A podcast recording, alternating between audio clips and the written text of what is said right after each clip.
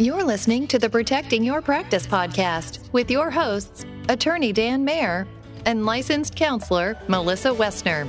Dan is not your attorney and Melissa is not your therapist, but they're here to help you cross your T's and dot your I's as they talk about all the things you wish you had learned in grad school. And now, here are your hosts. Hi there and welcome back.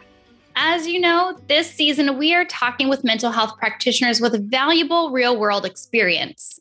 They're coming to share about the challenges they've faced, the steps they've taken to overcome them, and the lessons you can learn from their experiences too. You know, as a reminder, we're changing things up a bit because obviously last year, um, you know, we focused on compliance and ethics um, and legal considerations. We had a number of guests on who are experts in their fields, who came on to give their insights and share their stories. This year, what we're really focusing on is we want to hear from you, the listener, about your stories and what obstacles and what experiences you have um, to talk about. And so today, we are joined by um, Raffi. Now, Raffi um, is a couples counselor. He's an L C S W C. Um, he is, owns a group practice here in Baltimore, Maryland, as well as being the director of the Montgomery County Abuse Intervention Program for domestic violence um, offenders. What he had told us previously was that he does he loves working with couples and family um, dynamics, and especially the tough ones. Now, per Raffi, what Raffi told us was, well, he does not love being an entrepreneur. He has learned how to be a practice owner without incurring too many of the headaches. But as if he wasn't busy enough, he also writes children's books um, in his spare time. So with that in mind, we welcome Raffi, uh, and, and you are certainly keeping yourself busy. I will say that. You have no idea. I just launched another endeavor. I don't know why I had this idea um, related to private practice, which maybe we'll get into talking about later. But uh, you wanted to hear mostly about my experiences uh, being a group practice owner and the funny things I've encountered along the way. Mm-hmm. Yeah, so, sure. Uh, so I'll just launch into the story. Yeah. So before you do that, you know, one of the things that I just wanted to mention is that you volunteered today to talk about something that I think is both vulnerable and brave. And I said, are you okay talking about that in front of everybody? And you're like, yeah. Um, and so one, we really appreciate your willingness to share openly about something that I know can create a lot of stress for people. Um, we're going to be talking about a, an issue or a topic that can create a lot of stress, confusion, heated debates, and you have firsthand experience in this area, that area being making decisions about hiring independent contractors, employees, knowing the difference. What does that mean if you have a contractor versus an, an employee? And we're going to let you jump right in and tell us how you came to be so knowledgeable about this. Uh, the short answer is the hard way. Yes. Um, That's often the answer. Yeah, right. Um, yeah, so I have a lot of, of opinions on a lot of things, but on, on this one particularly. So I, I actually, I was never intending to be a business owner. I just, I moved to Baltimore, I think seven or eight years ago now, and I just basically was planning to put out a shingle, which I did. Uh, and I was seeing clients. I actually, so this other job with Montgomery County was and is a full-time job. So I, I have two full-time jobs in addition to everything else that's right. And then so everything else and is you, going on. And you're a parent, correct? You also have kids, right? Four. Yeah. Four All right. Yeah. That's also a full-time job because I'm right. a parent. Each one is a full-time job, right? Yeah, correct. uh, right. So busy, definitely busy. So, um, so yeah, I wasn't, I, I just, started seeing clients, and then when I, you know, I had too many. I didn't have like a, like forty clients. I, was, I had too many to handle with the full time job. I was like, oh, I, I guess I got to hire somebody to do it because I, I, I have this loathing of turning people away, uh, mm-hmm. partially because I like helping people, and, and partially because I like taking their money. So um, I didn't want to turn clients away. So I was like, okay, I'll, I'll hire somebody. I didn't know what I was doing. I did some basic research, maybe on Google, whatever, um, and from what I understood, I mean, the, the basic, you know, distinction between contractor and employee, very broadly speaking, is contractor does what they do. They're a separate, you know, entity, and they, they do what they do, and you don't have control over them, over what they do. And the employee is like, you're you're supervising, you're telling them what to do, et cetera, et cetera. I really wanted to do the contractor thing. I didn't want to be micromanaging or even managing somebody else. I just wanted to say like, hey, here's a client, do your thing. You're, you're a competent therapist, do it. Um, and for my basic research, it seemed to be okay. Uh, and I mean, not that, again, not that I really knew what I was doing, contracted as an employee. I found a contract, a boilerplate contract online. Uh, I mm-hmm. spoke to a friend of mine who was a lawyer who looked it over and said, yeah, this is good, change this, great, whatever. I didn't, right. I didn't hire a lawyer. It didn't seem to be sensible to me to spend, you know, however many hundreds of dollars an hour to do something that, you know, I'm not reinventing the wheel here. It was mm-hmm. pretty straightforward. Uh, and it was, it, it would have been, it would have been okay, except. Oh. Right. Except so some. Wait, hear the music? Is there music we can play for that? I know. I'm, I'm bracing. I'm right. bracing for this. Right. Well, the, um, so, so the, the person who was a contractor, uh, left my agency. Um, I encouraged her to do so. Let us put it that way. Uh, and she left. Uh, and despite the nature of her uh, contract with me and the things explicitly written therein, she applied for unemployment benefits. Um, for those of you who are in the day, right, you guys are nodding your heads. For everyone out yeah. there in podcast land, a contractor does not have unemployment benefits. Right. Well, I get the letter back from the Department of Labor saying, hey, uh, we want to verify this information. I'm not sure what to do with it. I asked another lawyer friend of mine who, who was quite knowledgeable and said, look, she didn't, if, you, if she was a contractor, she didn't work for you. Check off the box that this person never worked here.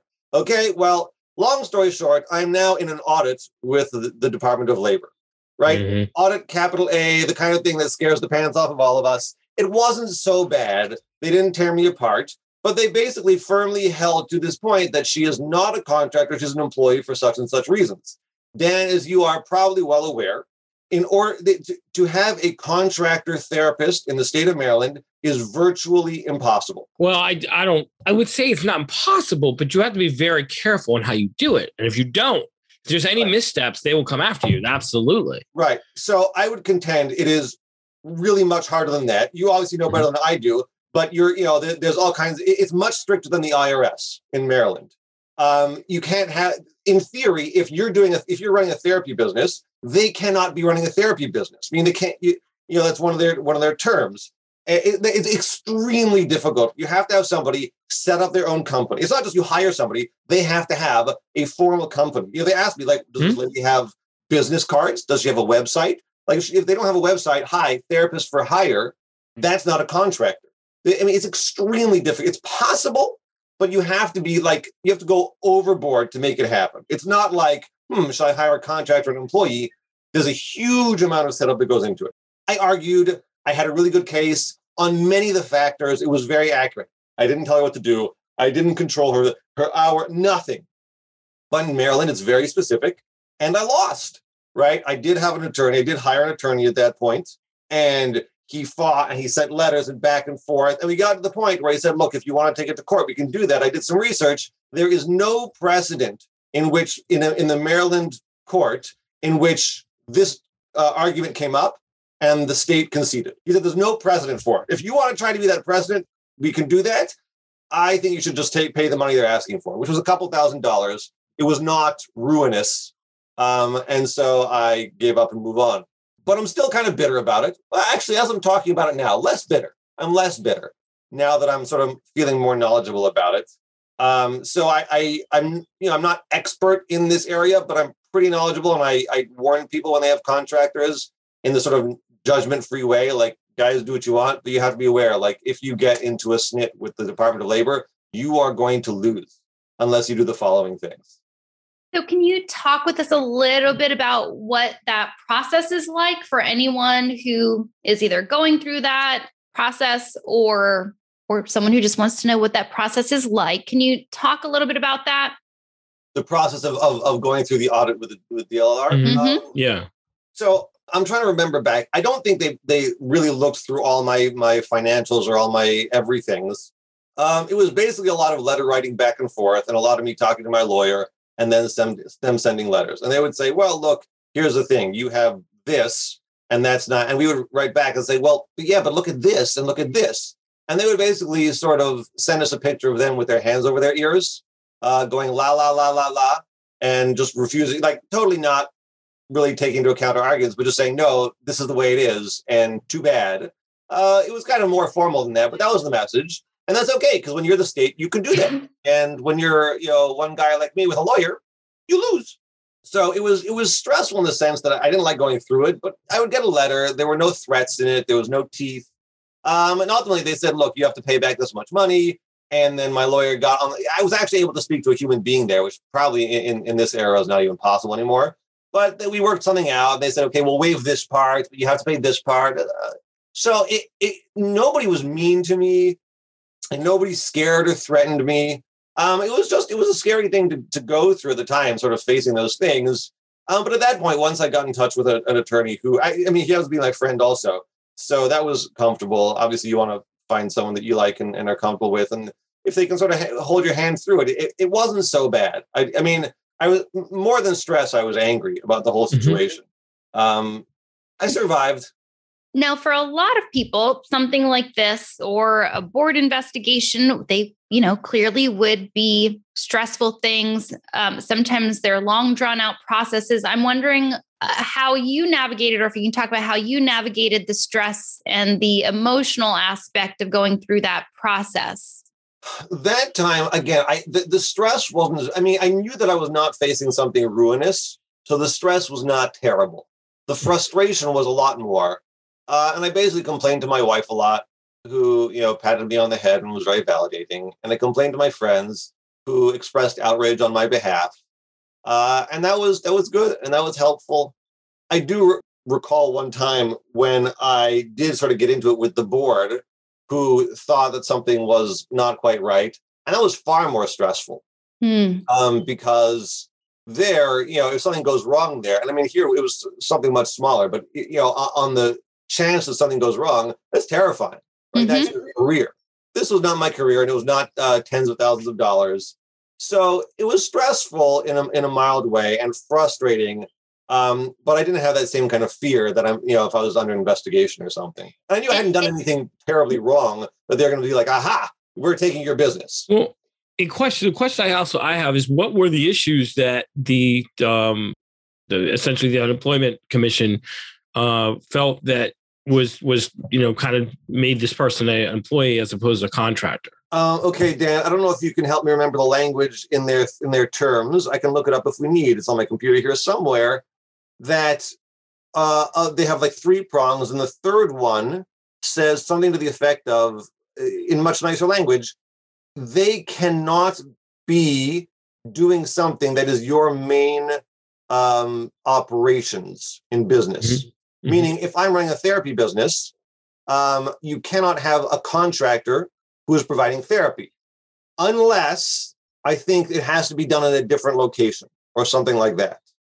Um, it, it's pretty clear to me, and again, Dan, you can correct me, if you are running a private group practice and you have somebody working at your office location, that person is by definition not a contractor, according to the state of Maryland.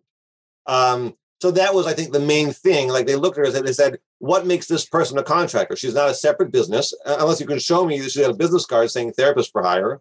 She's doing what you do for a living, right? You're a therapy group. She does therapy. She's doing it in your office. Like, that just doesn't fit the bill here in Maryland. And if we're talking time frame for this process, how long did this whole process take?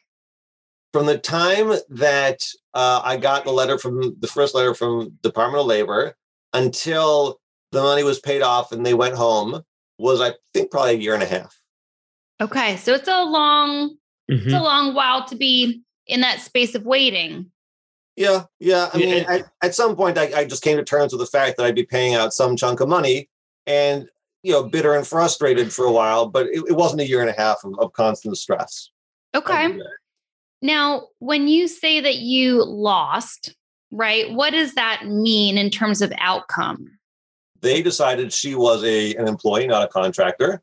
I was, she actually withdrew the claim for unemployment afterwards for, for reasons I'm not clear. It's her own personal stuff, uh, which meant I didn't have to pay unemployment. I'm not even, I, I'm not sure entirely what that looks like, but um, they required me to be paying, I think, payroll taxes from the two or three years, whatever, that she'd be with me, and back pain. And the truth is, I it's a little bit of a fog to me.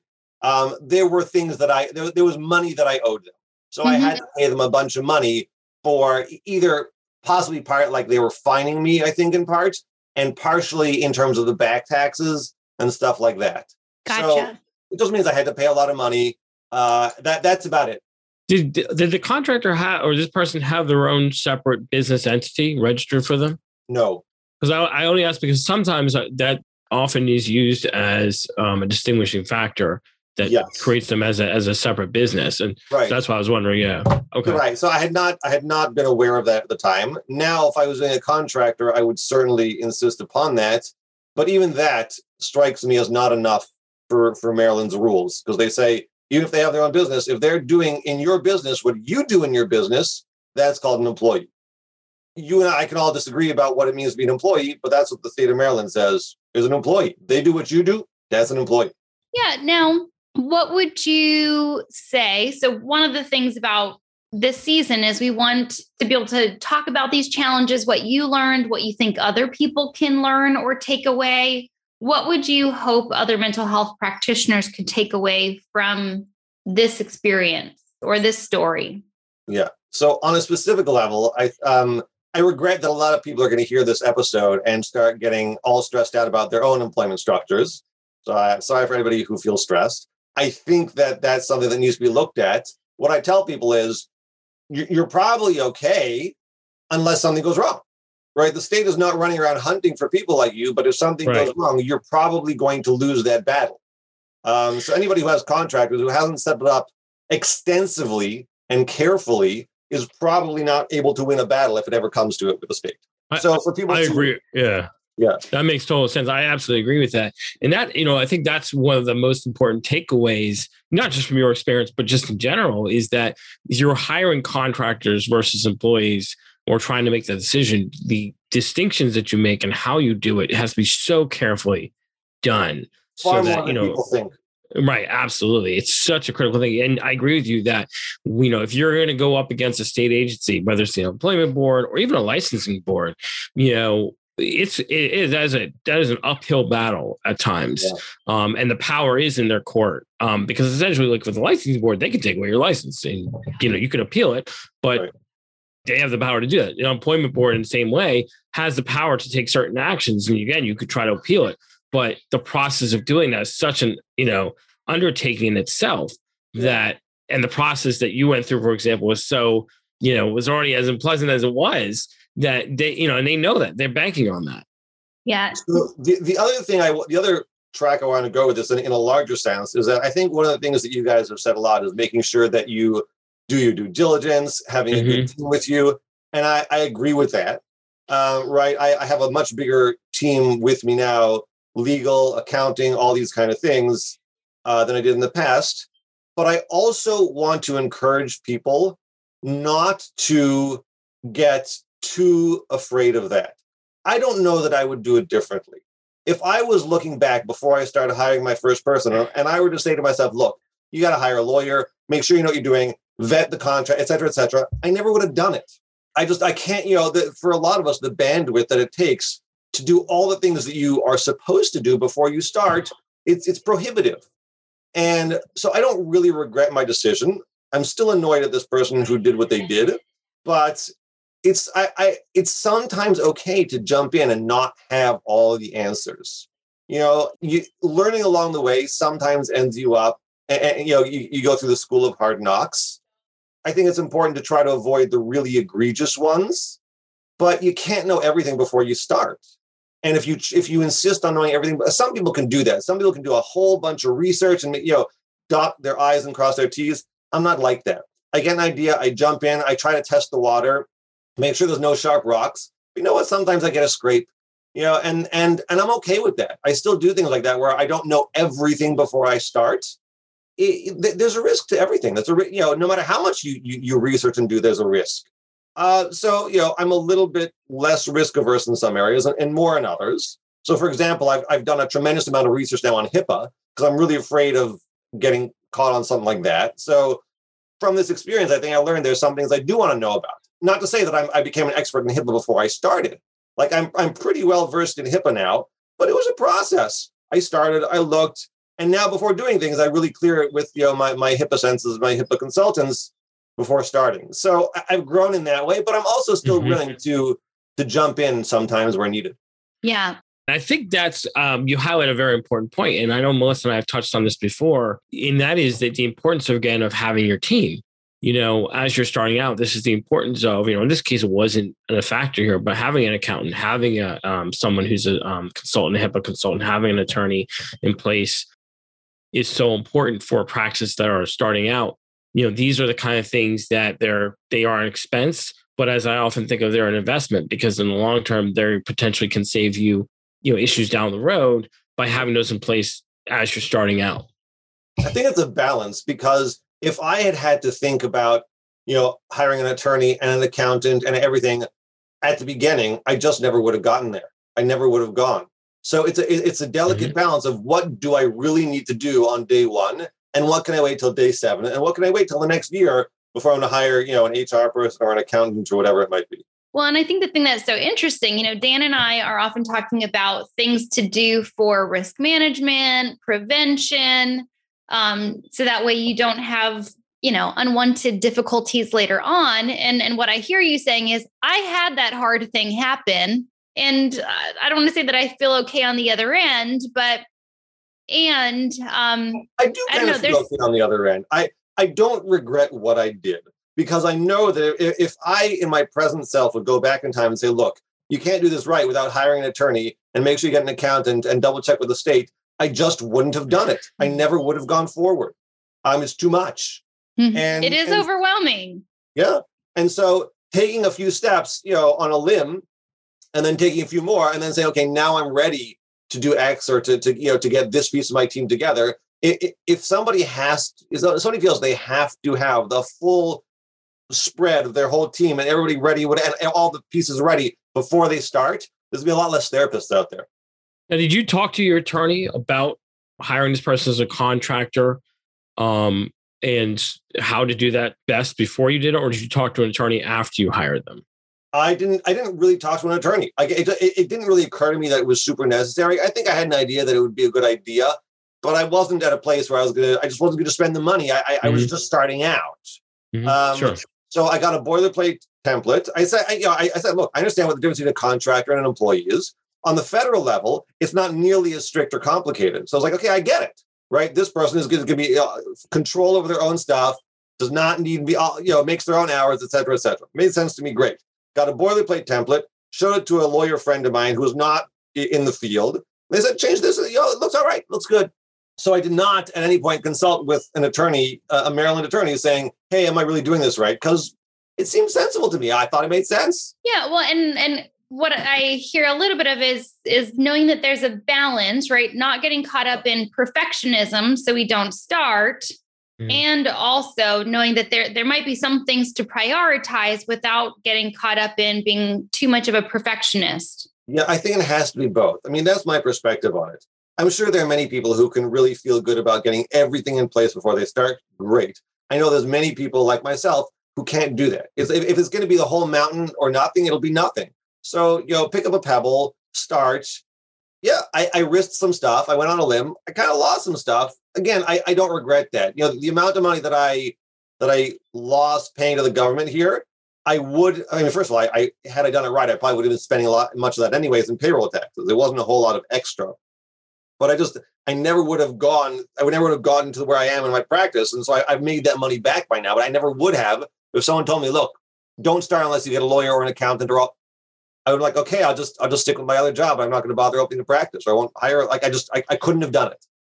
I, I uh, yeah. I, one thing I will say is I do think that, you know, unfortunately for your experience, you know, it sounds like an attorney would have been able to advise you. Yes. Um, probably been able to direct you that, you know, and I and I often talk to my clients about this, is that when they hire contractors, I recommend that they make sure they are and have an outside entity or L L C. Um, but that's where, again, you know, I think from people's perspective, when you're hiring, this is the important that you're highlighting here, is that you really do need to cross your T's and dot your I's, you know, um, and that contracts, what's in them can really impact whether or not, you know, you may have an issue down the road.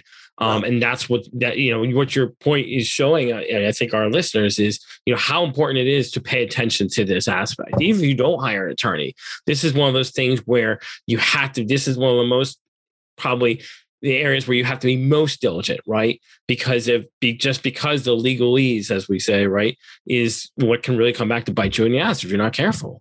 Yeah. Yeah, I mean, I think it's interesting to hear that, that you would not go back and change things, even though you've been through something that, although I hear you say, saying it wasn't the most stressful, I feel like a lot of people would think it's yeah. really stressful.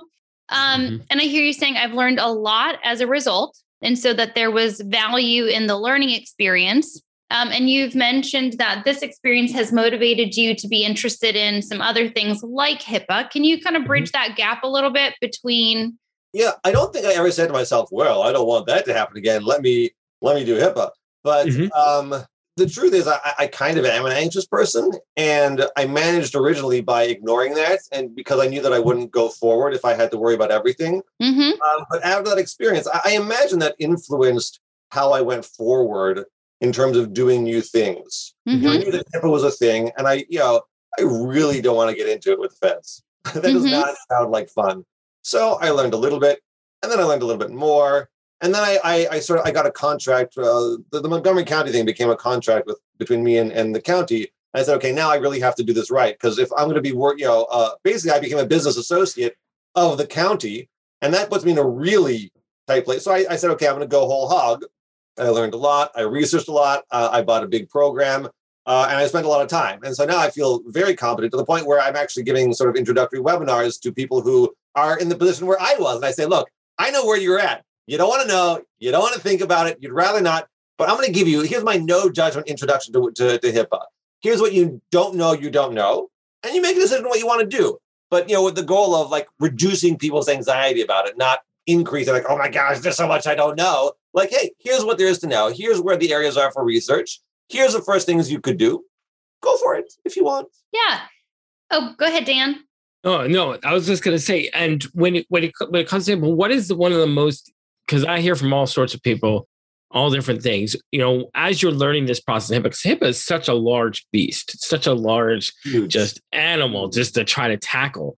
Um, and I think that's, um, for many people, that's what makes it most intimidating. It's not that, you know, HIPAA itself, there's anything wrong with it. It's a, someone looks at it who doesn't know anything about it. And it's like, oh my, just too much to know. You know, what for you was the most challenging aspect of kind of mastering it, you know, you know, in terms of tackling it for you, you know, what was the area that you found, if there was an area that found most challenging? I think it really is, like you said, just the size of the beast. It's like, yeah. you want to know something. And so you, you, you read an article, you're like, wait a second. That's like a small piece of it. Let, let me read the next one. And then, you know, the more you sort of get into it, the more you realize like, oh my gosh, there's so much. It's, it's very, it can be a little bit deflating. It's like, you know, you you, you climb up the, the, the mountain and you get to the top. You're like, wait a second, this is just the first plateau. And there's a whole nother one. It gets hard to keep climbing. So just the idea of being like one step at a time, a little bit here, a little bit there.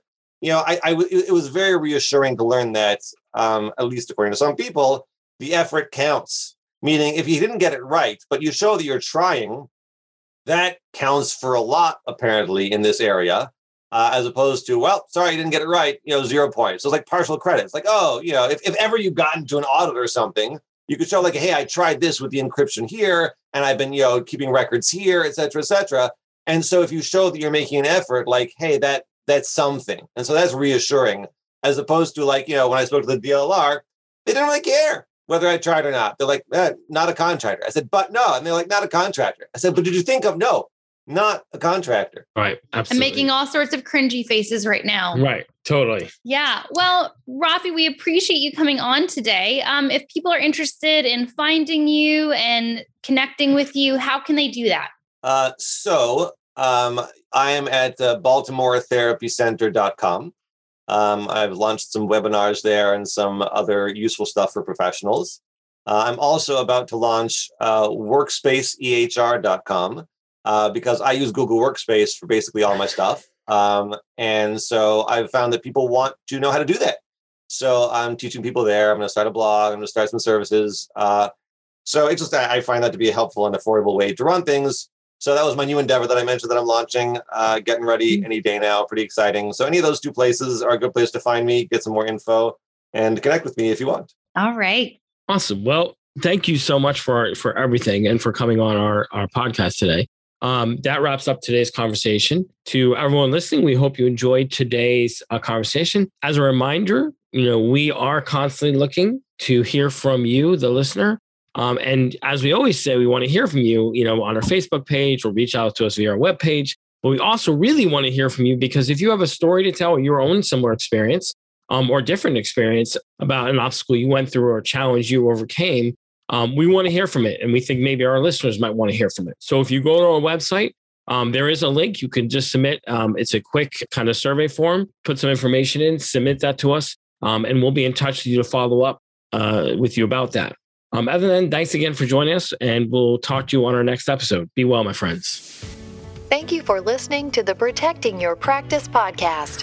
Be sure to visit protecting your practice dot com to connect with us, continue the conversation, and access additional information.